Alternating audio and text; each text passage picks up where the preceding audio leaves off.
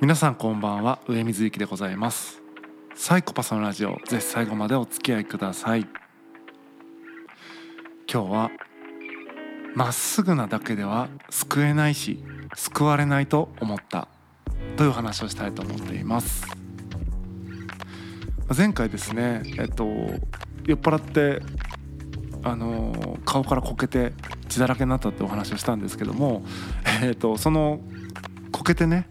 顔を打った時になんか痛いなと思ったけども懐かしいなって同時に思ったんですよね。でその懐かしいなって思った何を懐かしいと思ったかっていうお話をしたいなと思ってます。で何かに似ているなと思ったんですよその痛みというか衝撃が。それは小学校1年生の時に同級生からぶん殴られた感覚なんですね。まだね入学してそんな経ってない多分1学期とかだと思うんですけれども、えー、と昼休みにねサッカーをしてたんですよ。でなんか分かんないけどクラス対抗サッカーしてましたね。まだ別にみんなが仲いいわけでもないのにどういう経緯でそうなってるのかも分かんないけどもほぼ全員男子全員みたいな感じで1組対2組みたいな感じでサッカーの試合をしてました昼休み。で僕はどっちだったんだろうな1組だったのか2組だったのか覚えてないんですが、まあ、いずれにしてもですね僕のそのクラスにはチームには田中君とね、まあ、登場人物ね田中君と石崎君と、えー、僕っていうのがいて、まあ、もちろん他にもいるんですけども主要人物としては田中君と石崎君と僕がいました。で相手チームには、えーまあ、その登場人物としては木村君と財木君っていう人がいてまあ、その2人がですね、まあ、ちびまる子ちゃんでいうところのですね大野くんと杉山くんみたいな感じで結構ね花のある、えー、まあガキ大将みたいな感じのねタイプの違う2人みたいな感じで。でまだそんな彼らが大野くんと杉山くんであるということも知らないぐらいの時ですね1年でまだ入ったばっかでねでサッカーの試合をしましてでまあそのうちのクラスがね、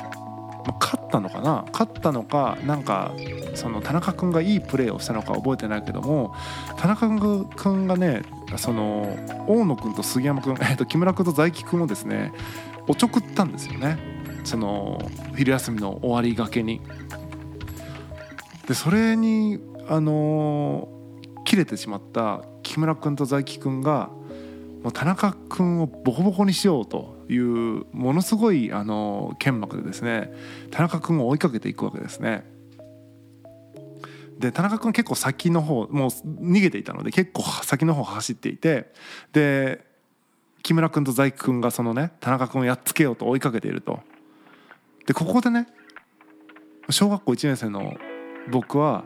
まだね何だろうその保育園時代にねアンパンマンとかあとは何だろうねいろんなアニメを見て正義は勝つみたいなね感覚をすごい信じてたんですよね。なんなら保育園の卒園式で将来の夢はみたいなことをなんかカセットテープに録音させられてその時僕はですね将来は警察官になりたいですみたいなことを話したぐらいなんか正義みたいなものをとても持っていたんだと思うんです当時。でだからそんなね田中君が今暴力にさらされるかもしれない。これはね助けないといけないと思って。ものすごい勢いで走ってくるね、えー、木村君と財木君もうね、えーと、本当学年トップレベルのあの足の速さだからすごいね。もうチーターが走ってきてるみたいな感じの感覚ですね。そのものすごい剣幕でその2人が走ってくるわけですね。で僕は止めなければいけないと。そしたら石崎君もね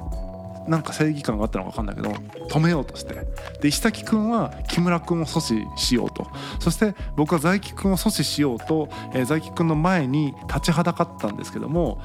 一瞬にしてねぶん殴られて、えー、っと撃沈したと。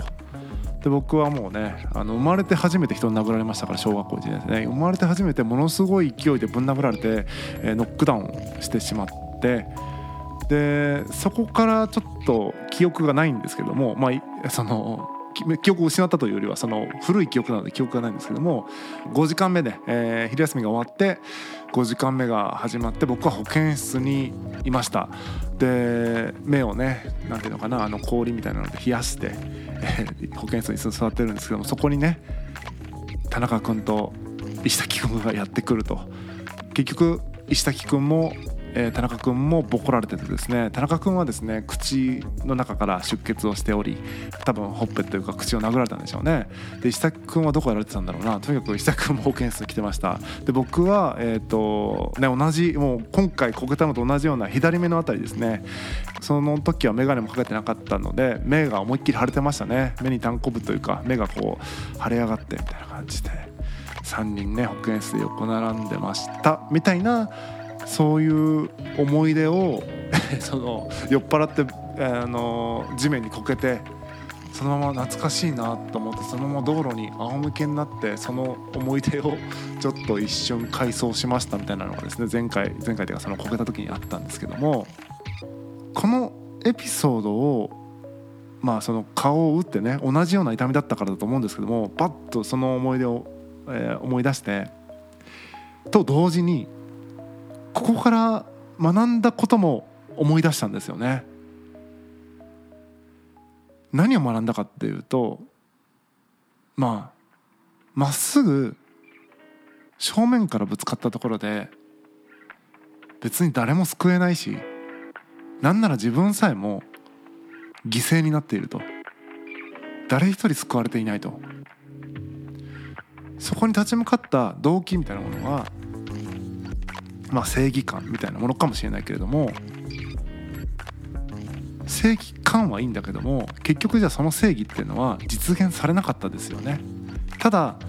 えっ、ー、とその向かってくる人にの間に入っただけで結局ぶん殴られて怪我してるし守ろうとした人も怪我をしているし誰も得をしていない。正義感を持った自分も得をしていないし救いたかった人も救えなかったしって感じでただ単純に身を投げ出したところで何も目的が達成されてないんですよね。正義感を持って悪に対して立ち向かうみたいな構図っていうのは確かに美しいかもしれないけれども勝てなければ意味がないなって思ったんですよね。てなければというか目的ですよね目的は達成されなければ意味がないってすごくその時思ったんですよね。まあ、今ではですね、まあ、正義とか悪とかないと思ってるし木村君とか財木君にも正義があったと思うから一概にどっちが正義で悪でとか言うつもりはないですけども当時の僕からすると暴力をしようとしてる悪がいてその悪から守らなければならないという正義感に立ち向かったわけですけどもまあ負けましたよね。強いものが勝つということがですね記憶に刻まれたわけですでこの時のその強いっていうのは、まあ、単に、まあ、このシーンで言えば力が強いっていうことかもしれないけれども、まあ、別にね目的を達成するってことは力だけではないですよね、まあ、今回のような場面であれば例えばえっ、ー、とね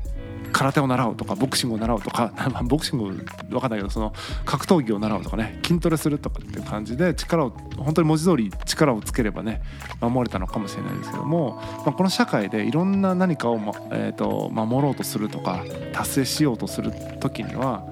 何らかの形でやっぱり強くないと目的は達成されないですよね。例えば仕事ってなった時にはこの資本主義社会においては資本主義的に強くないと資本主義社会のビジネス界的に強いいわゆるそういうそこでやっていけるだけの認識力とか、えーと、スキルであるとかっていう、まあ、もしかしたらその経歴かもしれないしいろんな強さを持ってないと結局はまあ誰も守れないし自分さえも守れないっていうなんかそういうことをですねこのえー、っと何ていうのかな小学校1年生の時にものすごい正義感で立ち向かって無策でねただ気持ちで立ち向かって全員やられたっていうこれは僕の人生の中で大いなる、えー、敗北というか良、えー、かったとも思ってないんですけどもまあ学習としてはですねとてもいいケーススタディになったなというふうに思っています。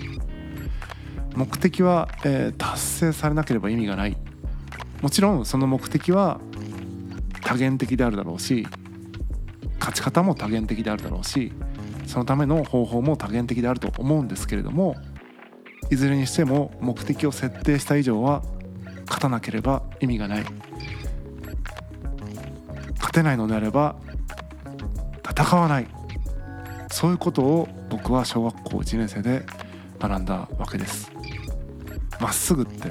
美しいけれども美しいことが美しくあることが目的でない限りはですね美しいからといって何なんだという、えー、そういうことを思ったり